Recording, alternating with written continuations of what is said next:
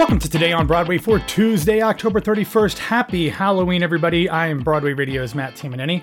And I'm Tell Me on the Sunday podcast, Grace Aki. Grace, I'm not going to ask about your Audrey Salmonex costume. We're just putting that to bed. But I hope that everybody is uh, getting ready for a safe and fun Halloween, whatever your plans are. it, it is a little bit of a bummer when it's on a Tuesday because like it's not really a party night, so I don't think anyone's going to go out and do anything exciting. I did see a lot of people in costumes on social media over the weekend, but stay safe. Don't eat, eat any candy with razor blades in it or anything like that. But I'm sure that there will still be plenty of people having fun on Tuesday night. So uh, enjoy that, and don't forget send us pictures of uh, your theater-related Halloween costumes. We would like to see those.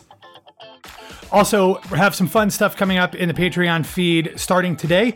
So I've got a couple interviews. I'm not exactly sure which one's going to go up first, but it'll be a surprise. Head over to patreon.com slash Broadway Radio, broadwayradio.com slash Patreon to find out along with everybody else. All right, Grace, we're going to start off with the news that I've been waiting three, maybe even four years for, because yesterday it was confirmed that the long awaited musical Lempicka will be coming to Broadway this spring. We already pretty much knew that was going to be happening because of the equity casting notice that we'd previously talked about, but it will finally hit Broadway after previously playing the Williamstown Theater Festival and the La Jolla Playhouse. And it was confirmed that Eden Espinosa will return to the title role. The book and lyrics and the concept are by Carson Kreitzer, and she co wrote the book with Matt Gould, who also provided the music. It is directed by Rachel Chavkin, and Raja Feather Kelly provides the choreography. This show is based on a real life person, uh, Tamara de Lempicka, or as Grace and I found out beforehand with the Polish pronunciation, it would be, what is it, Lempiska? Is that what we decided, Grace? Lempicka. You are much better at that uh, than I am. She was a Polish painter and a young aristocrat who fled her husband during the turmoil of the Russian Revolution and lived in exile in Paris. Once there, she met a new muse, Rafaela, and uh, she kind of clawed her way to success. Uh, Grace, as we've talked about even as as recently as yesterday's show, this has had a a number of stars attached to it throughout the years, including one who is in the other room from you right now. And we don't know who else is going to be a part of this. They kind of just focused on the fact that Eden is the star. And I think that's great that they are putting her front and center. But the La Jolla production that ran in 2022 featured Amber Iman as Rafaela and George Abud as Lempicka's husband. We don't know if either of them are going to be involved. Uh, Amber is also the lead of another show that is currently kind of working its way to Broadway, but you can hear three songs from that La Jolla cast that have been released, and I have been listening to them on repeat for all of Monday. So I'm very excited about this one, Grace. One that I think a lot of people, especially like the in the people who are really deep in the theater community and like whether or not they work in it or just like really into all of the the machinations of it, have been waiting for this one for a very very long time. And if you're gay, you also probably like it. I'm really excited. I'm really, more more lady love uh, on Broadway.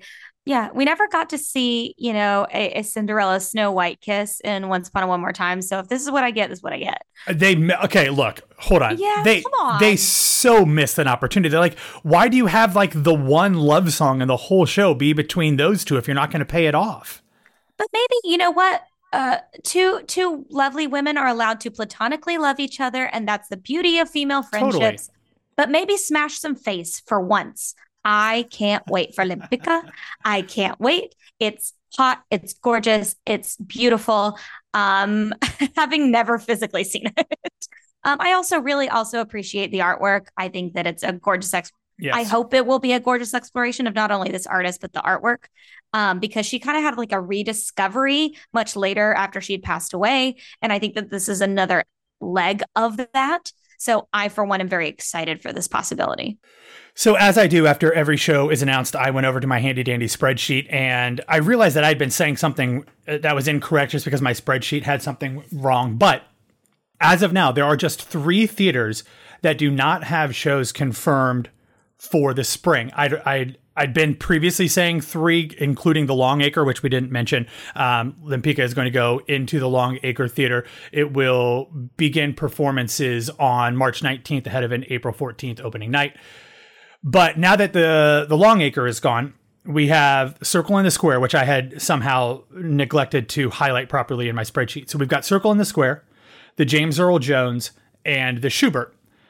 I believe at least one of those, if not two of those, already have occupants slotted in there.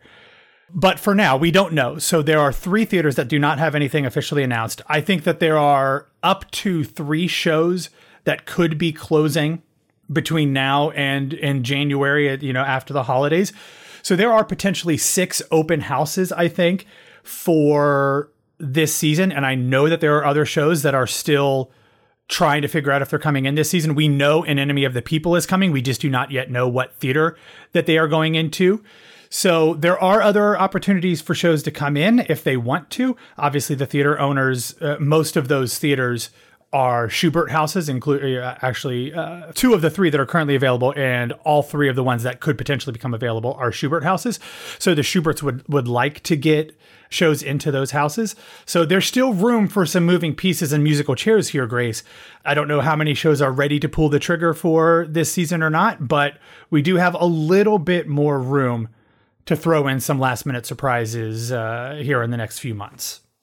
All right, yesterday we did get a little bit of news about another show that is coming to Broadway this year, and that is the fact that Tony nominee Ato Blankson Wood has joined the cast of the Broadway revival of Cabaret. He will be playing the role of Cliff opposite Eddie Redmayne and Gayle Rankin as the MC and Sally Bowles, respectively. Further casting, which has had some pretty wild rumors, uh, not wild, but some pretty exciting rumors will be announced at a later date. Grace, you talked about at least the version you saw in London. There's a lot of the songs taken from Cliff and given to the MC. So I'd be interesting to see how that plays out in in this production. But anytime you can add Ato into a cast, it is usually fantastic uh, because he's really, really tremendous. But the show will begin performances on April 1st at the August Wilson Theater with an opening night set for April 20th for like the gala and then the embargoes on the 21st. So uh, I haven't seen it, Grace, but I love the fact that he is going to be in this with these other two stars. Yeah, I think he's an incredible actor. I'm hoping that he continues to do these really incredibly prestigious shows. like that he, you know what I mean? Like I don't feel like his career yeah. has missed. Of course, I'm like speaking so tangentially, but like I just think he's he's so he's so frighteningly talented that I can't wait to see what more he does. And the fact that he's in this production with those caliber actors, like and playing that role, it's it's really special. I just I can't wait. I really can't wait. Yeah, Cliff is often like kind of a wah. Wah, boring, stupid, ugh, exactly, lame. Yeah. Also, yeah. also gay. Let's be frank. Um, happy to offline about that. Yeah. Um, well, not offline. It's in the script. It's in the script. Yeah. But uh, but getting Ato to do that part, like I think, just adds a lot of gravitas to it, and and adds a lot of heft to a role that normally doesn't have that. So uh, I'm very excited to see what happens with that moving forward. All right, one more really exciting Broadway story. Yesterday, the League of Live Stream Theater announced that it will partner with the Manhattan Theater Club to present the final week of the Broadway run of Jaja's African Hair Braiding via live stream. Live stream performances will begin on Tuesday, November 14th, and will include all evening and matinee performances through Sunday, November 19th. Tickets to the live stream performances will be $69 and are available online now.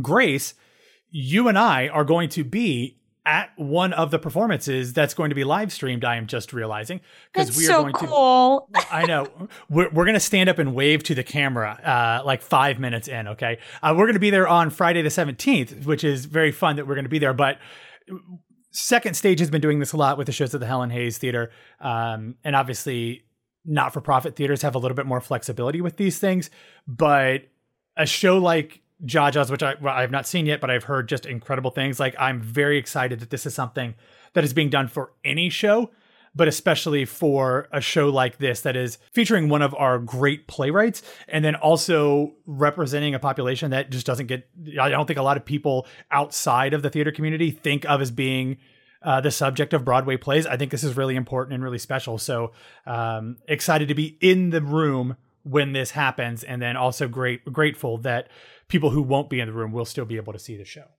All right, let's do some real quick reviews here. I'm not going to spend a lot of time on these. Of course, we will have a link in the show notes if you want to read more of them. But on Sunday night, the new play Stereophonic opened at the Playwrights Horizons, and it is written by David Adjmi with featuring songs by Will Butler and is directed by Daniel Aukin. The cast features Will Brill, Andrew R. Butler, Juliana Canfield, Eli Gelb, Tom Pecinka, Sarah Pidgeon, and Chris Stack. And Grace, these reviews were very, very good. Yeah, of course they were. yeah, we, we knew that was going to happen, but they were tremendous. Jesse Green of the New York Times made the show a critic's pick, and he was talking about how, like, it's a play, but it includes music, but it's not just like a play with music, like it's really integrated into the story. Um, so he was kind of talking about how you categorize it, but he says, so, however you want to categorize stereophonic, perhaps it's a playsical. The great thing is that it doesn't flounder, as most theatrical treatments of the artistic process do, on either side of the genre divide. The music justifies the long buildup, and the play, Adjmi's best so far, is as rich and lustrous as they come. You could even call it platinum. Jackson McHenry of Vulture said, quote, this cast can pull off Adjmi's naughty dialogue scenes, and they're all remarkable musicians, able to jam in perfect synchronization and, as the plot often demands, total discord. Brill, so nervy and raw as Astrov and Uncle Vanya this summer, is almost frayed to pieces as Reg, able to contort his body into postures that range from unsettling to pathetically funny. Across from him, Canfield makes Holly that much more careful and precise. Stack draws on an element of Monty Python ish good humor, but is able to downshift into brawler mode at any moment. Pecinka and Pidgeon together get the lived in savagery of a long relationship, allowing Peter and Diana to be as sweet as they are cruel to each other. And finally, Tim Teeman of Daily Beast said, quote, You know a piece of theater has done something right when many days later it is still provoking pinpricks of intrigue, revelation, and mystery in one's mind. And so it is with Stereophonic, one of the most original, stunningly designed, and technically dazzling plays in New York right now. Stereophonic is a must experience rather than simply a must see. And it is good to note that once the show is opened, Playwrights Horizons announced that it has extended for three uh, three additional weeks and will play through December 17th. Grace, this was already on my list of things to try to see. This has moved up to the very, very top of things that I'm going to be reaching out to try to get tickets for when I'm in town, either in November or December. Yeah, sure. I'll go with you. Geez, Matt. God, like, of course. Um, no, I mean, this is no shock to any of us. Um, I've also been following a lot of like dramaturg friends and they've been talking nonstop about it. So I'm really, really excited that it did get this type of reception, knowing that a lot of people that I love and respect um, have talked at length about this show. So congratulations to all of them, to everybody involved. Also, Juliana Canfield. What if you did more shows? Um, what if are you free after this? Like what what else is going on? Because um need to see her on stage more. Yeah. All right, yesterday, the Brooklyn Academy of Music announced the complete cast for our class, which will begin performances on January 12th. We've previously talked about this as an award winning play. It is by Igor Golyak and begins previews at the BAM Fisher space on January 12th with an opening night on January 18th. It is a limited run scheduled just through February 4th the full cast, and I'm just going to give you some of them. You can read the rest in the show notes. But it features one of my favorites from last season, Gus Birney, Jack DeFalco, Alexandra Silber, always one of my favorites, Richard Topol, and Ilya Volok. You can read the uh, entire cast and much more about this show in the show notes. And we've previously talked about the new play Lone Star, which will begin performances at Theater Row on Saturday, November 25th. They announced the final member of the cast, and the cast rounded out with Barton Cowperthwaite, who is uh, joining Anna Isabel, Ryan McCartan, and Matt DeRogatis. This will be the show's off Broadway premiere. It is written by James McClure. All right, Grace, I'm going to wrap up with a couple of recommendations that come to us from the disco. And the a couple members of the cast of Here Lies Love have been doing uh, songs from the show unplugged. And they've got a couple of them Walk Like a Woman and Opposite Attractions. We'll throw those in the show notes. There might be more of them, so check the social media feeds. These are the ones that I was able to see and pull together. But really great. I love anytime people do these things, Grace, where it's like the show tunes that you know, and then they like break them down. Like Josh Henry, whenever he's in a show, he does like the hallway things. Uh, those are always very very cool. So I love these and I love the cast of Here Lies Love putting those out into the world. All right, that is all that we have for you today. Thanks for listening to Today on Broadway. Follow us on Facebook, Twitter, and Instagram at Broadway Radio. You can follow me pretty much anywhere at BWW Matt. Grace, where can people find you? You can find me on all forms of social media for the time being at It's Grace Aki. All right, everybody, have a wonderful Tuesday, a wonderful and safe, happy Halloween. We will talk to you tomorrow.